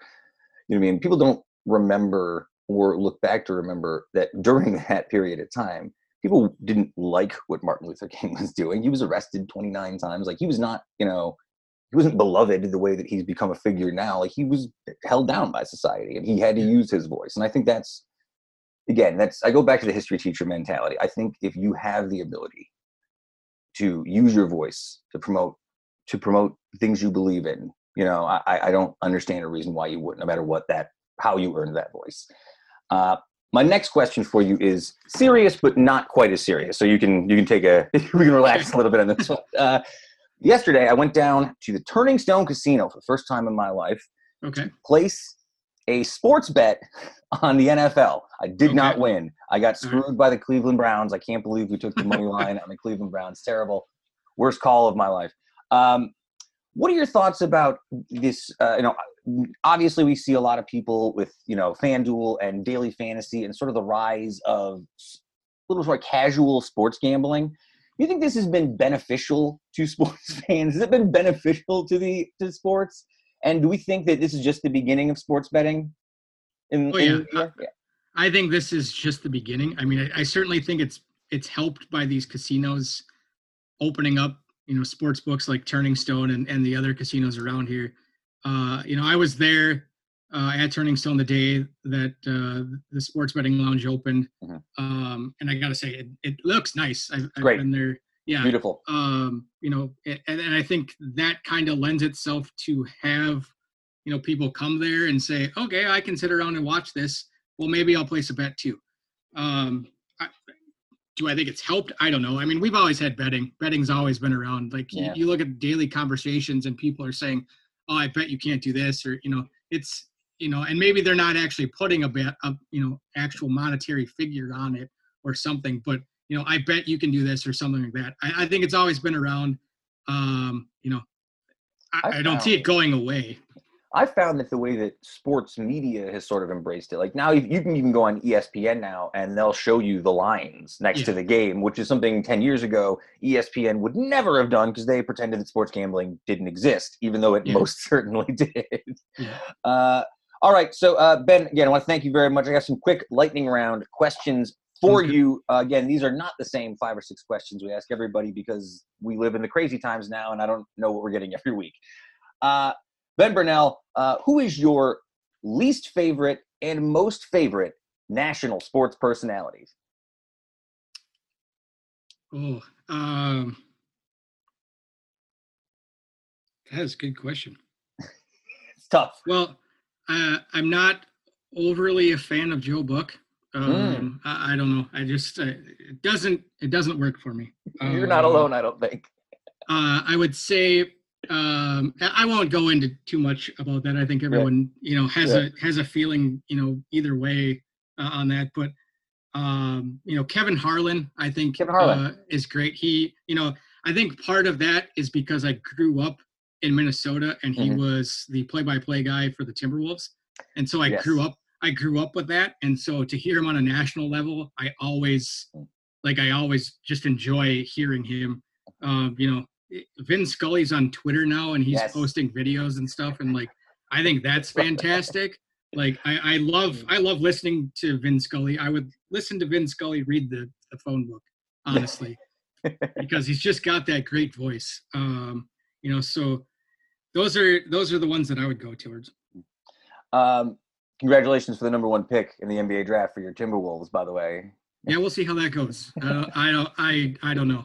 you, you and Justin should talk about that sometime. Um, all right, give me uh, what's one category on Jeopardy that you would dominate in if it was presented to you? Well, I have a uh, there's a I don't know if everyone knows this. There's a Jeopardy game for the Switch, Mhm. Nintendo Switch. So I have that. I've been playing that, and I've I feel like I've been getting good at some of the questions on there. Okay. But I feel like sports teams or like you know sports organizations or you know anything kind of, kind of sports I think would probably lend itself to uh, be a good category for me. I mean, I, there's you know history too. I feel like I'm okay with, and I can you know figure it out pretty good. So uh, it's easier with the the Switch game because they give you four options, and it's pretty easy to figure out. You know, kind of from there, you're like, well, that doesn't work. So You're a Switch man. I appreciate it. I uh, I've always been sort of tempted to buy a Switch. I've had a PlayStation 4 for a couple years now, and I'm I'm playing that game Fall Guys. You seen that game? People are I think I've heard of it. Yeah, but I Yeah. yeah, I have a PS3, so I've gone back and played Nice. Some of my older games. Like I started playing NCAA Football 11, Oh, um, like man, uh, you- in the last couple weeks, and I think you and Justin would be best friends. I can tell. um, so who? This is a tough question, and if you you need a second on it, I'll go to the other one afterwards. Who is your favorite fictional villain? oh boy, yeah, I'm gonna need a second on that one. I mean, does John John Wick's not a? We wouldn't consider John Wick a. He's an a anti-hero. Yeah, I mean, So, you, I- I did see on your Twitter that you did see the Ghostbusters building just recently. So if you wanted to say Gozer the Gozerian or uh, I mean, the Ghostbusters had some pretty good like villains, like Gozer and the Stay Puft Marshmallow Man and Slimer. I mean, Ghostbusters was, you know, I grew up with, you know, the cartoon too. I think even oh yeah, before classic. I saw the actual movie. I mean, Ghostbusters is is probably one of my favorite movies. How old are you? Um, Uh, eh, 36. Oh, so you're, we're right in the same wheelhouse. This is all similar pop culture Yeah. territory. Yeah. So yeah, yeah, Yeah. for sure. I, I would say off the top of my head, those yeah, Ghostbusters had some pretty good villains. And You I'll know- give you one. Here's one other one. The uh, the show Cobra Kai. Yep. Oh, uh, it's great. the- yeah, uh, I started watching that too It's awesome. because it's on Netflix now. So, you know, I'm watching Billy Zabka. You know, Oh yeah. back as Johnny. So, if we're gonna consider him a villain, I would say he's a great villain. He's played that role, you know, very well. I, I think it changes now a little bit with Yeah. Cobra Kai. He maybe isn't as much You of the villain. You could argue that Daniel's the villain now. You could, I mean, you could argue that too from the original one. But, true. You know, You didn't have to. way. You didn't have to hassle him in the bathroom. Uh, give me one. Uh, and last but not least, give me one book, album, movie, or television show that you are currently reading, listening to, or watching. Well, we uh, touched on TV. Uh, that was uh, Cobra Kai. I also got into um, The Good Doctor, and I don't know why, because I'm Mhm. not really usually into like, you know, medical procedurals, but I like uh, Freddie Highmore. Yeah, he's good. Um, and then uh, his name escapes me right now. Oh, Richard Schiff, who was in uh, The West Wing, who was Mm-hmm. Yeah, yeah. phenomenal in that show. I mean, that's that's something everyone should check out. Uh, but he's in The Good Doctor also, so I've been making my way through that. And my wife and I have been watching a lot of those like, uh, you know, shows where they flip houses on HGTV, Yes. like Classic. um, you know, hometown uh, with Ben and Erin Napier, uh, who are phenomenal together. Hmm. And then uh, the show Good Bones uh, with the, the mom and daughter, uh, Mina and Karen.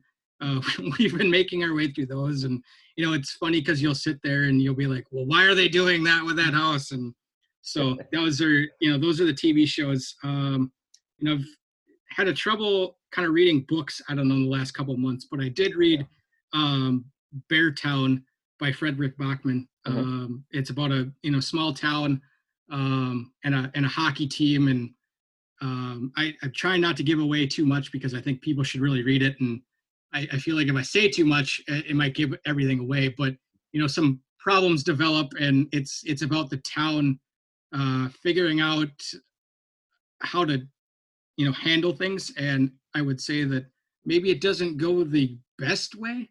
Yeah. Uh, but I, I would say it's very well written, and I've read his previous books too, and um, you know this was this one was very good. Have you uh you watched Veep? I'm rewatching Veep right now. It's been a really it's been a really big big win for me at the moment. Actually, yeah, we uh, we were getting into that one too. We made our, our way through that one. and We've kind of taken a break from it, but it's I, I enjoyed it. It's pretty funny. Uh, good luck to your uh, Minnesota United. I see the hat there uh, this Yep. season. Uh, I don't have an MLS team. I get yelled at all the time for this. Uh, but my my current fantasy football team is Red Bull Familaro. Uh, ben Birnell, I want to thank you so much for joining us today. Uh, again, you can follow Ben uh, on Twitter at od underscore Birnell, uh, and you can see his writing in the Observer Dispatch. Ben, thank you so much. We appreciate you, and I have to. But when I end this interview, it's just going to end the recording, so um, it's going to be real abrupt. I'm sorry. Sounds good. Thanks for having me. I appreciate it. Thanks, Ben. Take care. You too.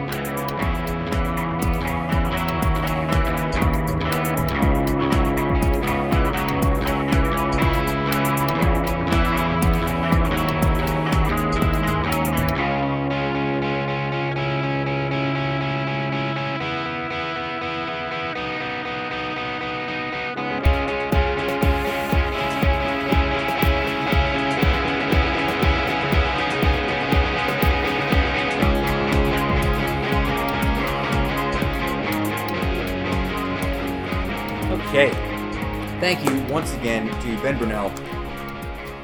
Uh, he's a Minnesota Timberwolves fan, Hmm. and he's very concerned that they're going to waste their number one draft pick. So I'm, don't worry, I'm a Knicks fan. I'm how you know he's a true Timberwolves yeah, fan. true, true Timberwolves fan. Uh, okay, let's do some history lessons here. Um, I sort of front, I sort of backloaded them. I have some fun stuff for the backload, so we'll get through the first ones earlier. Uh, on this day, 1796, George Washington prepares his final uh, draft of his farewell address. Uh, George Washington, he uh, historians discovered that Washington dated the draft uh, of the address to concede with a nine-year anniversary of the first draft of the U.S. Constitution. Uh, this speech was actually written by Alexander Hamilton, uh, who was a former aide to George Washington during the Revolutionary War, and it was sort of written in his voice because he knew him sort of well enough. Washington was influenced by his federal cohort Hamilton throughout the professional relationship, much to the frustration of Republican members of the government, particularly Thomas Jefferson and James Madison. Uh, Madison also helped to pen the draft for Washington. Uh, this version was ultimately tossed aside in favor for Hamilton's. Uh, many Americans had hoped or assumed that George Washington would serve another term or that he would serve up until his death. As Washington's second term came to a close, he was in poor health, he was exhausted from years of internal squabbling, uh, and he was ready to retire back to Virginia. Um, it's this famous speech that people talk about when they talk about our current political system. In addition to laying out his hopes for America's future, his address called for an end to partisan politics and maintained that Washington's decision not to run for a third term was in the best interests of the country. Mm. Uh, quote, I have contributed toward the organization and administration of the government to the best extensions, uh, I'm sorry, uh, the government, the best extensions of which our very valuable judgment was capable, he admitted. Uh, desiring the shade of retirement, Washington reminded the people that his position as president was des- was designed to be temporary. Uh, he believed it was the patriotic duty to uphold the Constitution and pass on the role of the nation's top public servant to somebody else. Libtard. what a cock! I, know, I, I can't believe you would say it. Oh man, uh, I don't. Well, he, you know what though? To be fair, they didn't treat him badly when he was there. So he, he could have got a do over maybe if they treated him badly for four years. No, I what they he was treated very he was treated very fairly. No, no, no, uh, uh-uh. uh, uh On this day, 1890, uh, raised and educated at Ashford in Ashford in England in her parents' comfortable home. Uh, Mary Clarissa Agatha Miller, later known as Agatha Christie, was born and began writing stories. Uh, what's the Agatha Christie book that pops to your head first off? You know any of them? No, just uh, the name. Just, just the, the, name, name yeah. Agatha Christie. Yeah, yeah. Uh, so she uh, weird. I didn't know a lot. She wrote uh, Murder at the Orient Express, 1934, Murder in Mesopotamia, and Death in the Nile, 1937. Uh, she was known for creating the very famous uh, detective character Hercule Poirot, who was mm. so famous uh, that when his character was killed off in his last no- uh, the last novel in 1971, the character itself got a front page obituary mm. in the New hmm. York Times. What a time to be Similar, I know that's definitely um, a bit of the inspiration in the book Misery and the notion of the character of Misery Chastain. Because I know Stephen King is a huge Agatha Christie fan.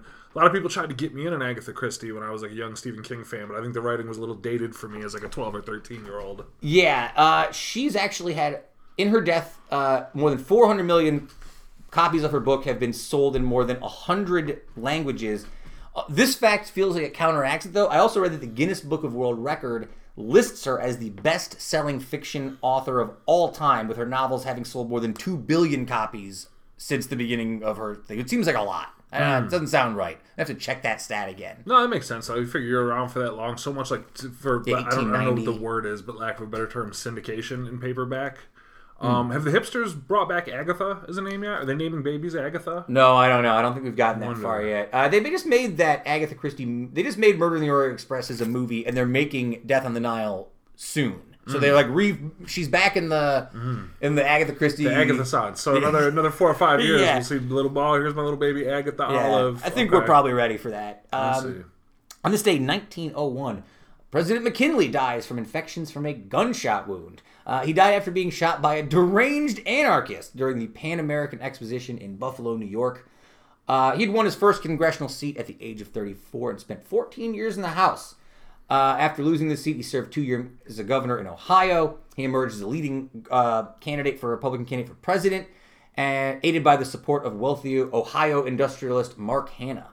He was controversial as a protector of big business. So here you go, starting already, big business, big business supporter. Mm-hmm. He enjoyed unprecedented wealth throughout his administration. He advocated the protective tariff as a way of shielding U.S. businesses and labor from foreign competition, and he successfully argued for using gold as the standard currency of the United States. Above all, however, McKinley's president was dominated by its foreign policy. Uh, in 1898, he was pushed. He was pushed by Congress and the American uh, public opinion to intervene in Cuba's struggle for independence from Spanish colonial rule. United States handily defeated Spain in just three months, freeing Cuba, although the island would become a U.S. protectorate Uh, and he annexed Puerto Rico, Guam, and the Philippines. And this was the first time that the U.S. became what we would consider a colonist power, colonial power. Uh, the popular McKinley won a second term uh, by even greater margins than he did in his first. On September 6, 1901, while standing to receive in a receiving line at the Pan American Exposition in Buffalo, McKinley was approached by Leon Zoltgosh. I always screw that name up. A Polish American anarchist carrying a concealed 32 revolver and a handkerchief. Drawing the, weapon, uh, drawing the weapon, Zolslag shot McKinley twice at close range. One bullet deflected off the suit button, the other entered his stomach, passing through his kidneys and lodged in his back. Doctors were unable to find the bullet, and gangrene soon spread throughout the body. He died eight days later. Uh, by the way, that must be like a, you know I'm sure that happens still today, but 1901 getting shot. You mean that's how you die, right? You die from poison. It's not like you. It's like a big lead ball in your gut for eight days. Yeah, it well, really. it- there, I mean, there was not. Uh, we didn't know as much about you know infection protocol and uh, containment of germs and sterilization procedures and you know a lot of um, unpop you know a lot of popular antibiotics didn't exist uh, yet. So yeah, a lot of that, a lot of that. A lot of people you read about that died in the 17, 1800s of deaths that almost seem silly in today's day and age.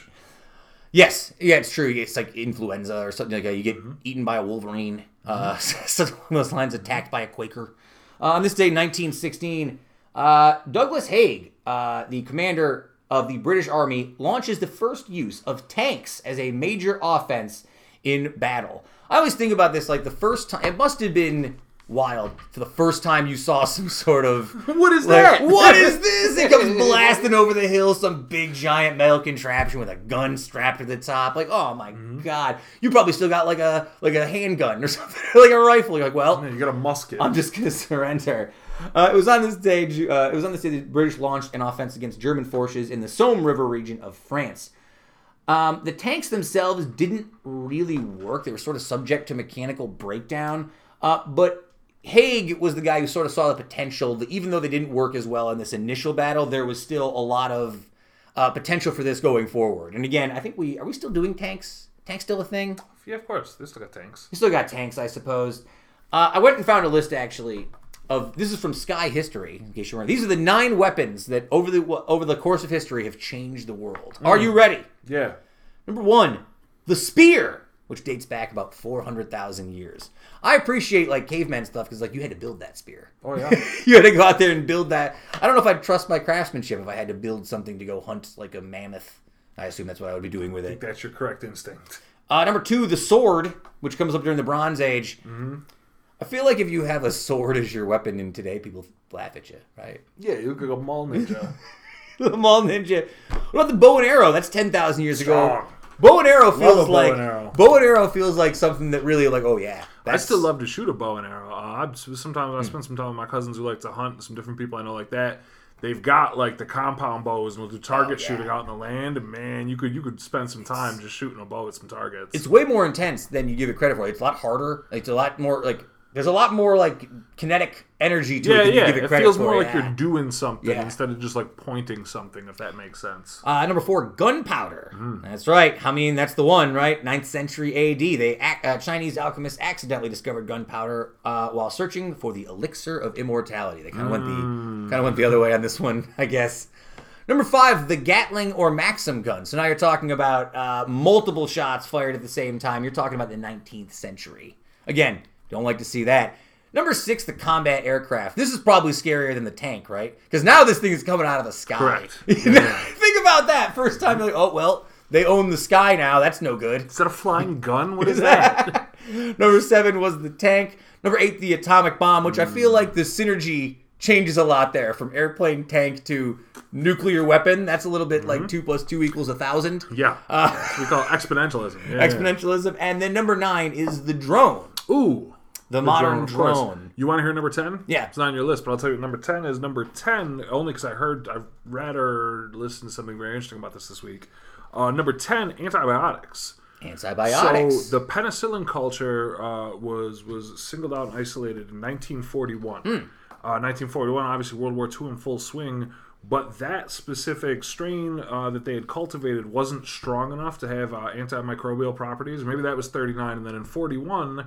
Uh, British, American, and British guys uh, took that and they regrew basically a stronger culture. I'm gonna I'm gonna hand wave a lot of like mycology stuff here, but made a, a stronger penicillin culture so that it could be used for antibiotics. And this was something that was exclusive to the Americans, the British, and thus the Allied armies. And there's a lot of postulation. World War II, a large, large number, almost to the point of being the majority of people who died in World War II, died from infections. Yeah. So not from bullets, not from bombings, but from infections, mm-hmm. probably from wounds. Stuff just like that, where a guy gets shot in his arm, his arm gets infected, and now he dies. Mm. But because the Allies had access to penicillin and modern antibiotics, a lot of their guys didn't die, where people on the other side did die because they didn't have access mm. to that penicillin because the tech just wasn't there yet.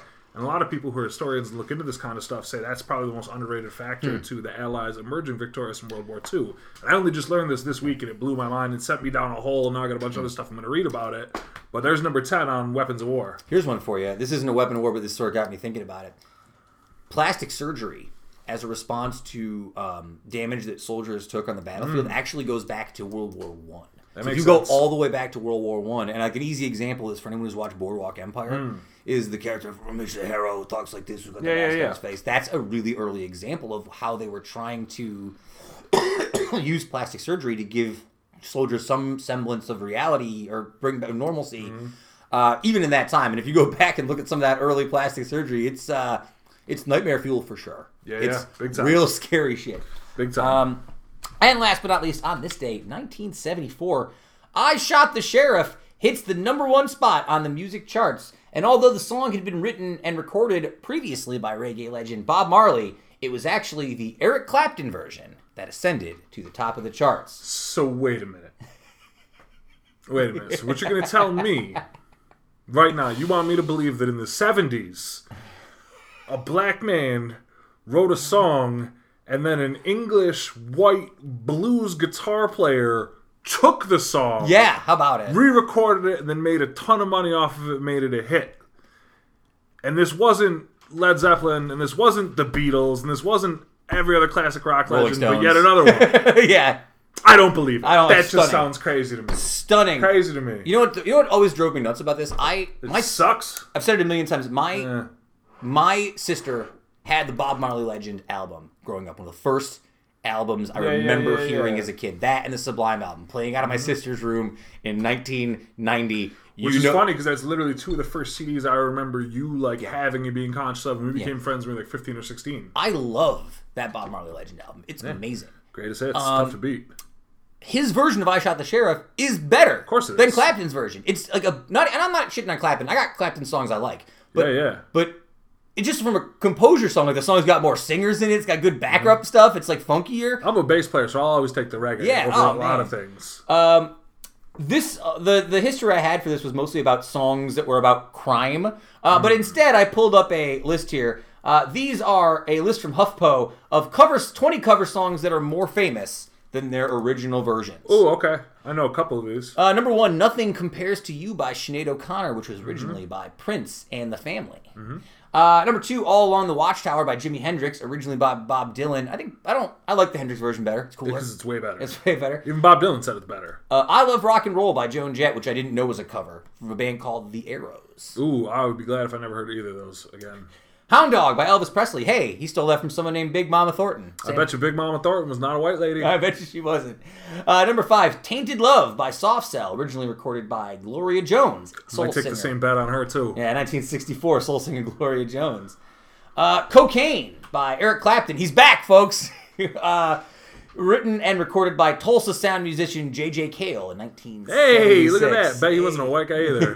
Clapton. You, you ever heard Clapton's views on race too? Fuck Eric Clapton. By the way, if anybody like, like fuck fuck Eric Clapton, like I'm gonna say fuck a lot of the podcast just because Eric Clapton's that gross of a person. Number seven. True- and overrated as a guitar player too. Like he's good but chill. Uh, I'll go to number eight. Number eight, I Fought the Law by The Clash, originally performed by The Crickets. Buddy Holly, I think that's Buddy Sonny Curtis, 1958. I don't know about The Crickets. I don't know much about the Crickets. Was that not Buddy Holly? It's not Buddy Holly. It's not. Uh, number nine, Hallelujah by Jeff Buckley, originally by Leonard Cohen. Here's a song I could probably never hear again. Here's the okay. How about this? I'll, I'll we can meet halfway. If I have to hear this song again, please give me the Leonard Cohen version. Yeah, I don't need the fine. Jeff Buckley or the whatever twee idiot from Glee is doing Yep. a cover this week. Yep. Give me the Leonard. If, if you're Yeah. gonna get weird, give me the original. Number 10, uh, Blinded by the Light by Manfred Mann's Earth Band, originally by Bruce Springsteen. So if you did think this song sounded like a Bruce Springsteen song in the past, it, it Oh, was. that's funny. I didn't know that was a Bruce Springsteen song. Well, yeah, because if you listen to the Bruce Springsteen song, he doesn't say rolled up like a douche or whatever it sounds like they're saying Yeah, on yeah, uh, deuce. douche. Yeah, it doesn't sound right. Well, because Manfred Mann Earth Band is not um, English; they're from somewhere else. They're like foreign guys. Sure. Uh, number 11, It's My Life by No Doubt, originally by Talk Talk. I mean, I didn't like this song when they released it, so. Uh, there She Goes by Sixpence None the Richer. Apparently, that's a cover song. I didn't know that. Huh. Cover of who? Uh, a British singer and guitarist, Lee Mavers, and recorded by the band The La's in 1988. Uh, the Man Who Sold the World by Nirvana was originally David Bowie, but I think most people know that. Hmm. Respect by Aretha Franklin was originally an Otis Redding song that he recorded in 1965. Hmm. I didn't know that. Me and Bobby McGee by Janis Joplin, originally by Kris Kristofferson in 1971. Mm-hmm. No, 69, pardon me. Downtown Train by Rod Stewart. Is that a song? I don't know the name. But I, don't, have to ask your buddy. yeah, originally by Tom Waits. Girls Just Want to Have Fun, Cyndi Lauper, originally by Robert Hazard. Uh, and Istanbul, Not Constantinople by They Might Be Giants, originally by The Four Lads. God, that's that's really all. Oh, I Will Always Love You by Whitney Houston, originally by Dolly Parton. But most people know that already. Mm, yeah, I think a lot of people do for sure. All right, there you go. That's our top 20 songs that were better as cover songs than they were as originals, or more popular as they were as originals. All right, you ready to move on to our last section here? Yeah, hit me. Hit me with what you got. All right. Uh, I mean, really, we don't have to get too much into this, but for folks who are on unemployment, that three hundred dollar unemployment payments are starting this week. So if you are uh, receiving, uh, if you need, if some folks really need that help out there, so I'm sure that's welcome of, news. A lot of people. for a lot of folks A lot of there. people really, really need that help. Uh, this only goes back three weeks. They're saying that it only goes back through August 2nd, 9th, and 16th. and then they're gonna continue to pay. So it's Yeah. gonna come. So the backdating that they're gonna do is gonna come in chunks, Mm-hmm. and a lot of that is just kind of like weird red tapey, Yeah. um, appropriation stuff. Uh, okay, so let's talk about this for a second. What do you know about QAnon? We don't have to get too far into Oh, QAnon. Uh, but did you read that the there was a QAnon Yeah, website? I know, I know, sh- I know everything. There's a QAnon website. The owner got shut down today. So if you're curious, uh, the guy's name was Jason something. He's the QAnon guy. QAnon's scary, especially now that uh, there's a QAnon, the Democratic challenger to the QAnon believing Georgia candidate for U.S. Senate dropped out. So essentially, this QAnon subscriber is going to have an open route into It's the crazy. U.S. It's- House.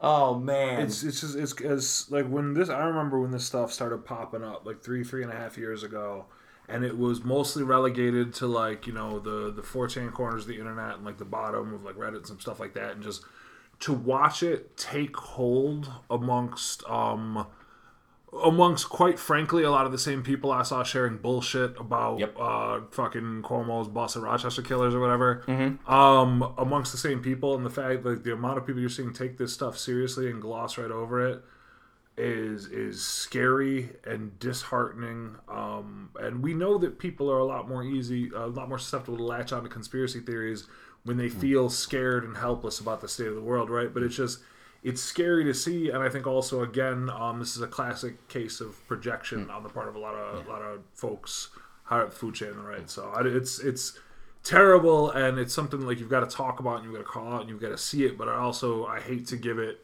uh, Yeah. oxygen i really do Uh, Marjorie Taylor Greene, notorious for her remarks about minorities and ethnic groups, uh, particularly against the "quote unquote" Islamic invasion she believes is coming. So Mm-hmm. there you go. That's where her her head's at.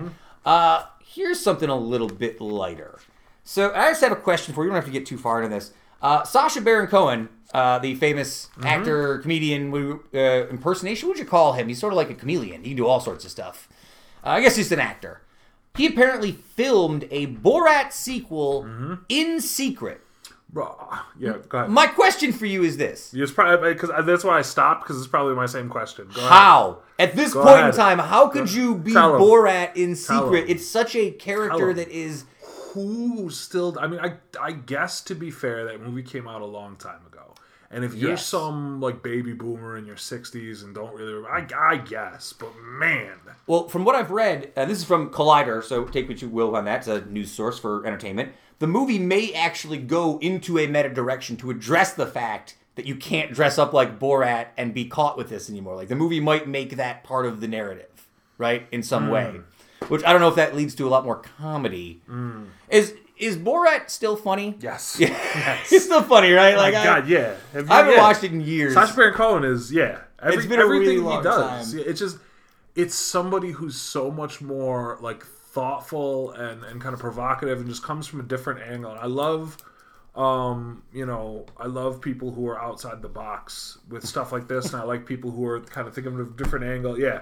So yeah absolutely. I mean i haven't watched it a long time either but i guarantee if we stop recording this and we were to go put on borat and watch it right now i bet we would laugh our asses off I, yes I just might.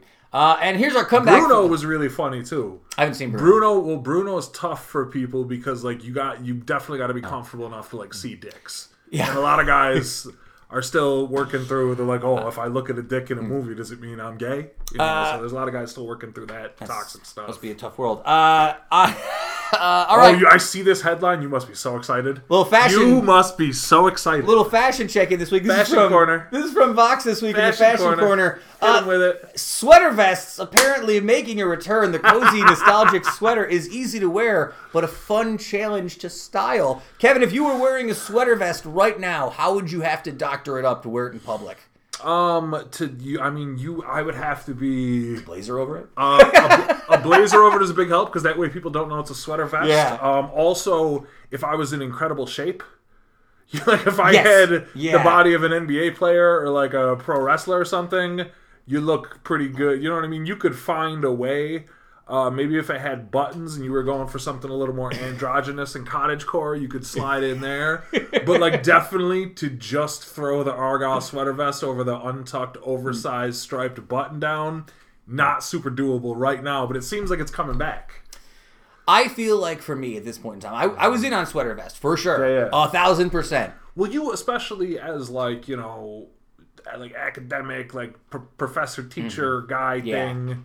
Yeah, yeah. I'd be more willing to wear a non-patterned sweater vest Certainly. than I would with like an argyle sweater vest these days. you think you think you've used up all your argyle days? I think those days are, I think those days are passed us by. Uh, I think though my problem is at this age I can't help but think I would just look like Doug Funnie with like a white T-shirt under a under a sweater vest and shorts and White T-shirt is a tough look under T- the, tough under sweater vest. And as somebody who's got like some tough adolescent photos of a white oversized Nike T-shirt under a sweater vest, yeah, it's a tough look. Uh, all right, bits from other blocks. The warmth though, I know a lot of guys who wear like the zip up like tech vest style, even the bubble Now vest. that I could get back that, into. that's international. It's some. It's funny you laugh about it in within the industry, but that's international beer guy. Like if you're uh, a beer salesman or Yep. you work for a distributor rep or you're somebody like that, because those guys are always usually like you know they got like khakis and shirt on, but those dudes love a tech vest. Zip on, zip off. You're in and out of the car. Not always hot Oh. enough for a jacket, but you're in places. It's time for my my my two red and blue uh, flannel. Oh, like the bubbly- bu- bubble Those are those are coming yeah. back sooner than later. It's getting cool, and I do love those. I was looking at them last week. Red and the blue. Mm, one on Monday, coming. one on Friday. It's coming. Uh, all right, uh, bits from other mailbags this week. Uh, Kevin, who's your current least favorite person on social media? I have three that are driving me nuts right now. Um, boy, I, like, that's a loaded question because all three of them are just like people I know personally. These are not people I know personally. Yeah, uh, net- pe- people I know personally for the most part. Uh, Uh, so I had three. Uh, Charlie Kirk, who I've really grown to hate uh, a lot on Twitter. Uh, James Woods, who remains my number one, I think, least favorite person. And then Tomi Lahren, who I always hate, but I have enjoyed a lot of the memes that she's now dating former professional football player Jay Cutler, who I also hate, and I've liked watching people dunk on her. So that one hasn't been quite as bad normally. But those are my three for my least favorite people on social media currently at this particular moment. that's fair. Uh, that's all I got, Kev, today. Uh, do you want to do some Spotify stuff before we leave? We didn't talk Spotify last week. I, we, we- yeah, we didn't. We forgot. We- um, I was so ready to be done. it was funny because I know we were talking about it. Um, I had a song that I was thinking of yesterday that was going to be perfect that I couldn't wait to put on the list. Mm-hmm. I thought it was going to be very, very relevant to like the the the great, great losses we suffered at the hands of, of Antifa over the It's weekend. true. That's true. Um, but I can't remember what it was now, and it's driving me nuts. but the other song I was going to put on, it's a new song um, that we added into the band, and we played it out this past weekend. Um, we played our first public show since February. We had like a nice Yeah. socially distant, like chill sit down thing. Um, but the song "Out of Touch" by Hall and Oates, we just added that to the list, and I mm-hmm. kind of forgot about that as a Hall and Oates song, mm-hmm. so I'm definitely putting that one on there. Um, That's a good one. I, yeah, I so that one's going on there. And I haven't decided otherwise. I'll mm. decide, and then you know I can defend my picks. Talk about it on Twitter. I got two. I got two this week. I got. I got. I got mine up there ready, but I'll go with two. One is "Rush Rush" by Debbie Harry from the mm. Scarface soundtrack because we got into conversation about Scarface earlier this week. and I mm. can't stop thinking about it. And then the other one is "Space Invader" by The Pretenders from hmm. who knows when. It's an older song. Mm-hmm. I just heard them talking about it on the Sopranos podcast this week because it's in an hmm. episode of Sopranos, and I can't stop thinking about I it. I started. I uh, I don't think I don't think I told you, but I'll tell you on the air, and then all the rest of the people can hear it too. I started. I found a, an account on Twitter that's like I can't remember the exact name of it, but it's like out of context Soprano screen caps. It's a, it's incredible, and I looked at it. The first thing I looked at is people I know that are following it, and you weren't, and I was like, oh boy, I'm this is for him. All right, so that's it, folks. Sayonara, humanoids. Keep it tight. Woodstock lives. Follow Kevin at uh, underscore Kevin Sullivan. You follow me SF Doom. Follow Heather at Heather Waz One. We hope she's doing all right. Uh, that's it. Sayonara, humanoids. Keep it tight. Woodstock lives. The tape machines are rolling. Whoa, it the Vipers! uh, we are desperately out of time, and uh, hopefully we'll see you next week. As long as we don't get burned to the ground in the interim. As long as they. I can't believe that I didn't see. Maybe I just was missing it, but I didn't see anybody using the screen cap of Dwight and Jim and Michael saying we're going to burn Utica to the ground. no, I, I didn't stunned. see any of that over the weekend. And I was Stunning. like, because you know what it was? It's it's one of those. It's been overused for dumb stuff, Yeah. and now that like it would be moment. the most relevant time to drop that, it's a little overworked. Well, I think a lot of people wasted it on Charlton Charleston Ball. Yeah, yeah, a little bit. I- just asking questions. Just acting. Just asking questions. You know Oh what I my mean? We're just asking questions. I'm just That's we're just saying. We're just it's better safe than sorry is all. Uh, sign Um, Safe argument. from Craigslist. Keep it tight. Craig, Craig is coming. Craig. Craig.